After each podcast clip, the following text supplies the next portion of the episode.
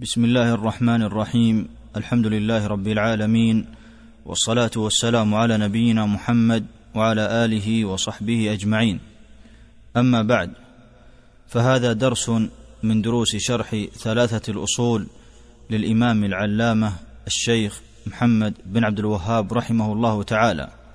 قال المصنف رحمه الله ودليل الرغبة والرهبة والخشوع قوله تعالى إنهم كانوا يسارعون في الخيرات ويدعوننا رغبا ورهبا وكانوا لنا خاشعين. لما ذكر المصنف رحمه الله أمثلة لأنواع العبادة بدأ يذكرها مع أدلتها فقال ودليل الرغبة الرغبة هي طلب الوصول إلى الشيء المحبوب فمن يطلب الجنة فإنه يطلب الوصول إليها وهي شيء محبوب إلى النفس. فطلب الجنة هنا يسمى رغبة والفرق بين الرغبة والرجاء أن الرجاء طمع. فمن كان يطمع في دخول الجنة فطمعه هذا يسمى رجاء.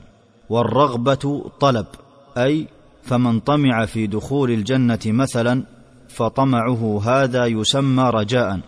فمجرد الطمع في القلب يسمى رجاء. ومن طلبها بالعمل الصالح فإن طلبه لها هذا وسعيه إليها بالعمل الصالح يسمى رغبة. إذن كل رغبة فهي رجاء فالرجاء في القلب والرغبة تتضمن ما في القلب وتصدقه الجوارح بالعمل. قال ابن القيم رحمه الله في مدارج السالكين والفرق بين الرغبة والرجاء أن الرجاء طمع. والرغبة طلب فهي ثمرة الرجاء أي أن الرغبة هي ثمرة الرجاء. فإنه إذا رجا الشيء طلبه والرغبة من الرجاء كالهرب من الخوف. أي أن الرغبة عمل يزيد على الرجاء. كالهرب خوف فالخوف في القلب. فإذا هربت الجوارح عن هذا الشيء المخوف كأن تخاف من عقرب فهربت منها فذهابك عن العقرب يسمى هربا وأما خوفك فهو في القلب. وقد أمر الله نبينا محمدا صلى الله عليه وسلم أن يرغب إليه وحده جل وعلا وأن يحقق تلك العبادة وهي الرغبة. فقال عز وجل وإلى ربك فارغب أي ارغب إلى ربك وتوجه إليه بالعمل الصالح. قال رحمه الله ودليل الرغبة والرهبة. الرغبة سبق بيانها والفرق بينها وبين الرجاء. أما الرهبة فهي خوف مقرون بعمل. قال ودليل الرغبة والرهبة. الرهبة هي الخوف والفزع المثمر للهرب من المخوف. فمثلا من خاف من أسد ثم هرب عنه. فالهروب هذا يسمى رهبة. فهي خوف مقرون بعمل. فالخوف في القلب فهو خاف من الأسد وهربه من الأسد بقدميه هذا الهرب يسمى رهبة. قال ابن القيم رحمه الله وأما الرهبة فهي الإمعان في الهرب من المكروه وهي ضد الرغبة التي هي سفر القلب في طلب المرغوب فيه. إذن أن الرغبة والرهبة متقابلان بمعنى أن الرغبة تكون بعد طمع في القلب بعمل صالح. أما الرهبة فتكون بعمل بعد شيء مخوف. فالعمل بعد الشيء المخوف يسمى رهبة والعمل بعد الشيء المحبوب يسمى رغبة. والرغبة والرهبة لا تقوم إلا على ساق الصبر فرهبته تحمله على الصبر ورغبته تقوده إلى الشكر لأنه يعمل صالحا. وعبادة الرغبة والرهبة تنحسران عن العبد بقدر ذنوبه والعياذ بالله وتزيدان بزيادة إيمانه. والعبد يناله التوفيق بإذن الله بقدر تلك العبادة. قال ابن القيم رحمه الله في شفاء العليل إذا أراد بعبده خيرا وفقه لاستفراغ وسعه وبذل جهده في الرغبة والرهبة إليه فإنهما مادة التوفيق فبقدر قيام الرغبة والرهبة في القلب يحصل التوفيق. فهذا هو بيان الرهبة وسبق بيان الرغبة وهي أن الرغبة تكون بعد رجاء في القلب بعمل صالح وأما الرهبة فهي التي تكون بهرب بعد شيء مخوف منه في القلب. قال رحمه الله ودليل الرغبة والرهبة والخشوع. الخشوع هو الذل لعظمة الله ويكون في القلب والجوارح وهو قريب من الخضوع إلا أن الخضوع في البدن. فالخشوع إذن هو الذل لعظمة الله وكبريائه.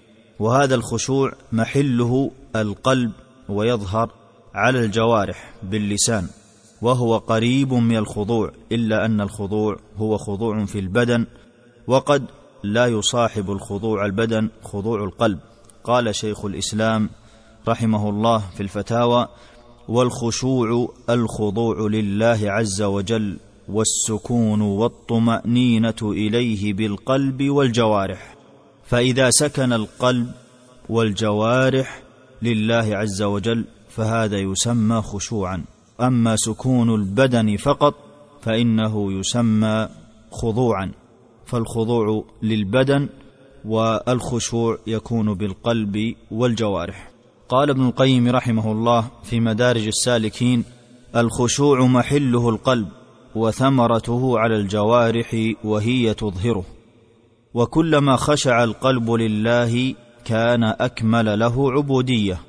قال ابن القيم رحمه الله في مفتاح دار السعادة وأكمل الخلق عبودية أكملهم ذلا لله وانقيادا وطاعة. فإذا خشع المرء لله عز وجل فقد كملت عبوديته لله عز وجل. ومن فضل الله على عباده أن من رغب وطمع فيما عند الله أجر ومن رهب من عذاب الله أمنه الله ومن خشع قلبه وجوارحه لله عاش حميدا عزيزا في الحياة ولم يخضع لأحد من الخلق. فإذا حقق العبد الرغبة والرهبة والخشوع لله عز وجل اطمأن قلبه وعاش سعيدا في هذه الحياة. ولم يخضع لأحد من العباد والرغبة والرهبة والخشوع عبادات عظيمة جليلة عالية المنزلة عند الله عز وجل حقيق بالعبد أن يسعى لتحقيقها. قال المصنف رحمه الله ودليل الرغبة والرهبة والخشوع قوله تعالى إنهم كانوا يسارعون في الخيرات ويدعوننا رغبا ورهبا ودليل أي ودليل أن الرغبة فيما عند الله والرهبة من عذابه والخشوع والخضوع له وحده وأنها من أنواع العبادة الدليل على ذلك ما ذكره الله تعالى عن الأنبياء والصالحين في معرض الثناء عليهم في قوله تعالى إنهم كانوا يسارعون ويسابقون في الخيرات والطاعات وعمل القربات. ويدعوننا وحدنا ويسألوننا الأمور المرغوب فيها فيدعون ربهم رغبا فيما عندنا من الثواب ورهبا مما عندنا من العقاب وكانوا لنا خاشعين خاضعين متذللين متضرعين وذلك لكمال معرفتهم بربهم. فدلت الآية على أن هذه الثلاثة الأنواع وهي الرغبة فيما عند الله والرهبة من الله والخشوع لله أنها عبادات من أجل أنواع العبادات. وبعض الناس يذهب إلى قبور الأولياء والأموات والأضرحة ونحو ذلك يرغب ويطلب منهم أن يحققوا آماله من نكاح أو مال أو رزق أو نحو ذلك. طامعا منهم تحقيق رغبتهم من دون الله. وهذا العمل والعياذ بالله شرك أكبر لأن الرغبة فيما لا يقدر عليه إلا الله وطلب الحوائج من غير الله فيما لا يقدر عليه إلا الله نوع من أنواع الشرك الأكبر. وقد بين المصنف رحمه الله أن صرف تلك العبادة لغير الله نوع من أنواع الشرك وبين لك المصنف دليل أن الرغبة عبادة لا يجوز صرفها إلا لله وحده جل وعلا. وبعض الناس يرهب من قبور الأولياء والصالحين ظانا منهم إن لم يقدم القرابين والنذور والذبائح إليهم يظن أنهم سوف يضرونه وسوف يوقعون عليه العذاب والنفع والضر إنما هو بيد الله عز وجل. وبين لك المصنف رحمه الله أن الرهبة لا تصرف إلا لله عز وجل فلا يخاف إلا منه ولا يرهب إلا منه جل وعلا فيما لا يصرف إلا له وحده سبحانه وتعالى. وبعض الناس إذا أتى عند قبور الأضرحة والأولياء والأنبياء ونحو ذلك يقف أمامها خاشعا ذليلا بقلبه وجوارحه. وهذا والعياذ بالله نوع من أنواع الشرك الأكبر. حتى وإن لم يسألهم جلب نفع أو دفع ضر. فمجرد الوقوف عند القبور ونحوها. خشوعا لذلك المخلوق هذا نوع من أنواع الشرك الأكبر والعياذ بالله لأن الخشوع عبادة عظيمة لا تصرف إلا له سبحانه فلا يخشع إلا له جل وعلا. قال سبحانه مثنيا على عباده الخاشعين قد أفلح المؤمنون الذين هم في صلاتهم خاشعون فالخشوع عبادة. وذكر لك المصنف أن الخشوع عبادة عظيمة لا تصرف إلا لله عز وجل فمن صرفها فقد وقع في الذنب العظيم وهو الشرك الأكبر. فواجب على العبد الا يرغب إلا إلى الله سبحانه ولا يرهب إلا منه وحده جل وعلا والا يخشع إلا لربه العظيم. سبحانه وتعالى فلا يصرف ايا من أنواع العبادات إلا لله سبحانه وتعالى فهو الذي يجلب النفع ويدفع عنك الضر جل وعلا. قال رحمه الله ودليل الخشية قوله تعالى فلا تخشوهم واخشوني الخشية بمعنى الخوف إلا أن الخشية أخص من الخوف. أي أن الخوف عام لكن الخشية منزلة أخص من منزلة الخوف لأن الخشية مقرونة بمعرفة الله. قال عز وجل إنما يخشى الله من عباده العلماء فلا تتحقق تلك المنزلة إلا لمن كان معه علم. قال ابن القيم رحمه الله في التبيان خشيته تعالى مقرونة بمعرفته. وعلى قدر المعرفة تكون الخشية. أي أن الخوف من الله عز وجل يخافه العالم ويخافه غير العالم. أما منزلة الخشية فلا يصل العبد إليها إلا بالعلم كما في قوله إنما يخشى الله من عباده العلماء. والخشية متضمنة للرجاء فمن خشي الله يكون قد رجاه. قال شيخ الإسلام رحمه الله والخشية أبدا متضمنة للرجاء ولولا ذلك لكانت قنوطا أي لكانت الخشية قنوطا وياسا من الله فهو يخشى الله لكن الرجاء متضمن لتلك الخشية ليحدوه الرجاء إلى العمل الصالح. قال كما أن الرجاء يستلزم الخوف فمن رجا الله وعمل صالحا فرجاء هذا يقوده إلى الخوف من الله عز وجل. قال ولولا ذلك لكان أمنا. أي لو أن الإنسان عبد ربه بالرجاء وحده لكان آمنا ولم يحقق منزلة الخوف لكن الرجاء في حقيقته يستلزم الخوف. قال فأهل الخوف لله والرجاء له هم أهل العلم الذين مدحهم الله. والخشية عبادة عظيمة لا تصرف إلا لله. قال رحمه الله ودليل الخشية قوله تعالى فلا تخشوهم واخشوني أي ودليل أن الخشية عبادة من العبادات قوله تعالى فلا تخشوهم فليسوا أهلا للخشية واخشوني لأن خشيته تعالى هي رأس كل خير. فمن لم يخش الله لم ينكف عن معصيته ولم يمتثل أمره. قال ابن القيم رحمه الله في عدة الصابرين ولا يمكن لأحد قط أن يصل ما أمر الله بوصله إلا بخشيته ومتى ترحلت الخشية من القلب انقطعت هذه الوصل ومن خشي ربه عز وجل رزقه الله حياة القلب من المواعظ والعبر. قال سبحانه سيذكر من يخشى فمن يخشى الله هو الذي يتذكر ويعي قلبه. وقال عز وجل إن في ذلك لعبرة لمن يخشى. فلا يعتبر بالآيات والنذر إلا أهل الخشية. وآثار الخضوع لله بادية لمن يخشاه.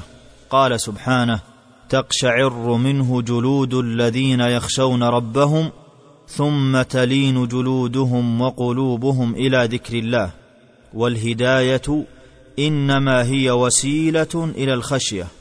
قال عز وجل وأهديك إلى ربك فتخشى فالمرء يحقق الهداية ليصل إلى مرتبة الخشية لأنها منزلة عالية وهي موجبة لمغفرة الله وفضله العميم. قال جل وعلا إن الذين يخشون ربهم بالغيب لهم مغفرة وأجر كبير والخشية موجبة لجنات النعيم. قال تعالى جزاؤهم عند ربهم جنات عدن تجري من تحتها الأنهار خالدين فيها أبدا. رضي الله عنهم ورضوا عنه. ذلك لمن خشي ربه. فذاك النعيم المتقدم هو لمن يخشى الله تعالى. وأخشى الناس لله هم أعرفهم به والعالم حقا هو من خشي الله. قال جل وعلا إنما يخشى الله من عباده العلماء. قال شيخ الإسلام رحمه الله كل من خشي الله فهو عالم وحسبك بالخشية علما. قال ابن مسعود كفى بخشية الله علما وكفى بالاغترار به جهلا. وكل من خشيه فأطاعه بفعل أوامره وترك نواهيه فهو العالم حقا. قال سبحانه امن هو قانت آناء الليل ساجدا وقائما يحذر الآخرة ويرجو رحمة ربه. قل هل يستوي الذين يعلمون والذين لا يعلمون إنما يتذكر أولو الألباب. ومن خشي ربه عاش بين الخلق عزيزا وفي حياته سعيدا. فاجعل ربك بين ناظريك واخشى الأمن من مكره وحلول عقوبته وأكثر من الطاعات لتنال خشيته تعالى. وهو سبحانه أهل أن يخشى وقد أمر بخشيته وحده ونهى عن خشية من سواه. قال عز وجل فلا تخشوهم واخشوني ولأتم نعمتي عليكم ولعلكم تهتدون وخشية المخلوق من المخلوق ذل وخضوع لمن لا يستحق الخضوع فلا تخش إلا ربك فالخشية عبادة عظيمة من أجل العبادات وصرفها لغير الله شرك فحقق تلك العبادة بطلب العلم الشرعي وبتوجه القلب إلى الله بفعل الطاعات والابتعاد عن المعاصي. قال المصنف رحمه الله ودليل الإنابة قوله تعالى وأنيبوا إلى ربكم وأسلموا له الإنابة هي الرجوع إلى الله وأصلها محبة القلب وخضوعه وذله للمحبوب المراد فمن لا يحب لا يناب إليه. قال ابن القيم رحمه الله في كتابه الفوائد الإنابة هي عكوف القلب على الله عز وجل كاعتكاف البدن في المسجد لا يفارقه وحقيقة ذلك عكوف القلب على محبته وذكره بالإجلال والتعظيم وعكوف الجوارح على طاعته بالإخلاص له والمتابعة لرسوله صلى الله عليه وسلم. والإنابة هي بمعنى التوبة ولكنها أعلى من التوبة لأن التوبة إقلاع وعزم على ألا يعود وندم على ما مضى فإن استمر على ما هو عليه من عباداته فهو تائب فإذا أقبل على الطاعات بعد توبته كقراءة القرآن والصدقة فهذه إنابة إلى الله تعالى. فمن تاب من استماع الأغاني مثلا كان تائبا. فإذا أقبل على الطاعات بعد التوبة كقراءة القرآن والاستغفار والإكثار من النوافل كان منيبا. فتركه للاستماع إلى الأغاني هذه توبة. فإذا زاد من فعل الطاعات بعد تلك التوبة فطاعاته تلك تسمى إنابة فالإنابة تدل على التوبة وتدل على الإقبال على الله بالعبادات. والمصنف رحمه الله اقتصر على ذكر الإنابة ولم يذكر التوبة من أنواع العبادة لأن صورة العبادة بالنسبة للإنابة أوضح من صورتها بالنسبة إلى التوبة بسبب زيادة الإقبال على العبادة ولأن الإنابة أعم من التوبة فالإنابة تشمل أيضا التوبة فالإنابة لا تكون إلا بعد توبة. والمنيب إلى الله تعالى هو المسرع إلى مرضاته العائد إلى الله في كل وقت السباق إلى محابه. قال ابن القيم رحمه الله في كتابه مدارج السالكين إنابة أوليائه إنابة لإلهيته إنابة عبودية ومحبة وهي تتضمن أربعة أمور محبته والخضوع له والإقبال عليه والإعراض عما سواه فهذا ما تتضمنه الإنابة محبته المحبة لله والخضوع له وسكون الجوارح لله سبحانه والإقبال عليه أي بالطاعات والإعراض عما سواه فالمنيب إلى الله المسرع إلى مرضاته الراجع إليه كل وقت المتقدم إلى محابه لأن لفظ الإنابة فيه معنى الإسراع والرجوع والتقدم. والإنابة إلى الله تعالى هي دأب الأنبياء والمرسلين عليهم الصلاة والسلام. قال سبحانه عن داود عليه السلام وظن داود أن ما فتناه فاستغفر ربه وخر راكعا وأناب فتاب إلى الله ثم أناب إليه فالإنابة منزلة بعد التوبة. وقال عن سليمان عليه السلام ولقد فتنا سليمان وألقينا على كرسيه جسدا ثم أناب أي بعد توبته أناب إلى الله. وقال شعيب عليه السلام وما توفيقي إلا بالله عليه توكلت وإليه أنيب. وقال نبينا صلى الله عليه وسلم ذلكم الله ربي عليه توكلت وإليه أنيب. وأثنى الله على خليله إبراهيم عليه السلام لاتصافه بالإنابة إليه والرجوع إليه في كل أمر. قال سبحانه عنه إن إبراهيم لحليم أواه منيب. لحليم متصف بالحلم وعدم الغضب. أواه أي رجاع إلى الله. منيب أي مكثر من الطاعات إليه سبحانه. والبشارة لأهل الإنابة. قال عز وجل والذين اجتنبوا الطاغوت أن يعبدوها وأنابوا إلى الله لهم البشرى. فالبشرى لمن أناب إلى الله واجتنب الطاغوت ولا يعتبر بالآيات ولا يتعظ بالعبر إلا المنيب إلى ربه. قال سبحانه تبصرة وذكرى لكل عبد منيب. قال ابن القيم رحمه الله في المدارج العبد إذا أناب إلى الله أبصر مواقع الآيات والعبر فاستدل بها على ما هي آيات له.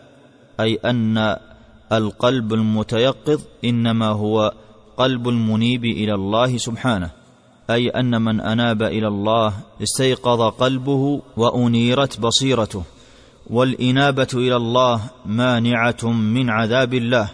قال عز وجل وأنيبوا إلى ربكم وأسلموا له من قبل أن يأتيكم العذاب ثم لا تنصرون. والجنة أعدت نزلا للقلب الخاشع المنيب.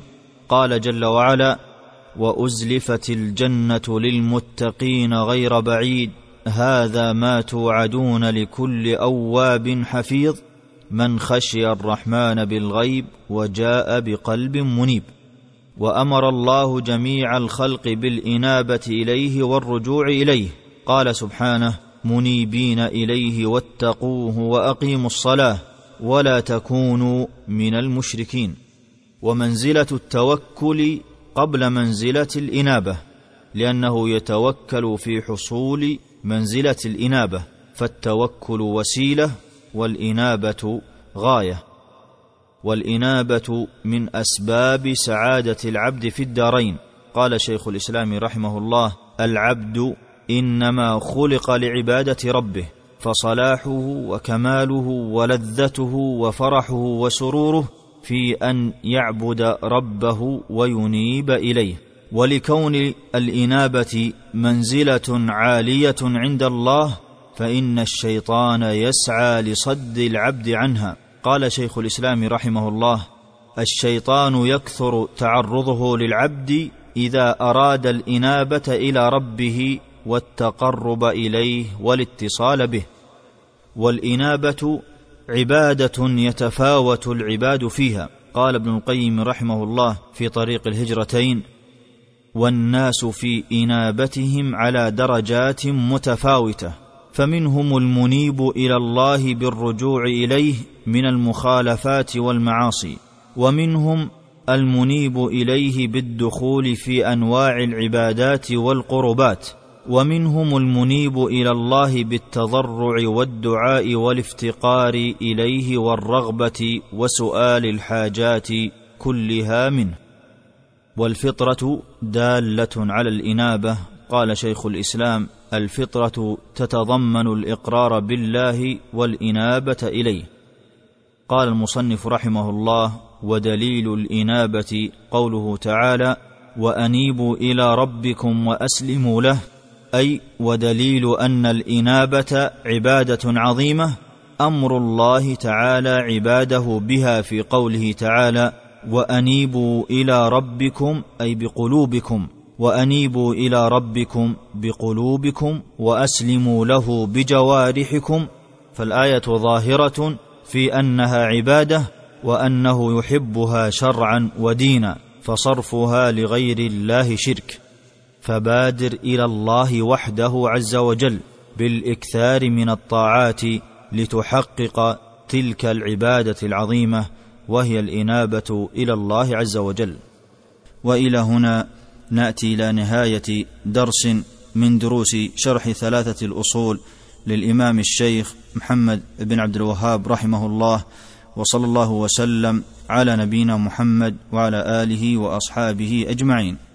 تم تنزيل هذه المادة من موقع نداء الإسلام www.islam-call.com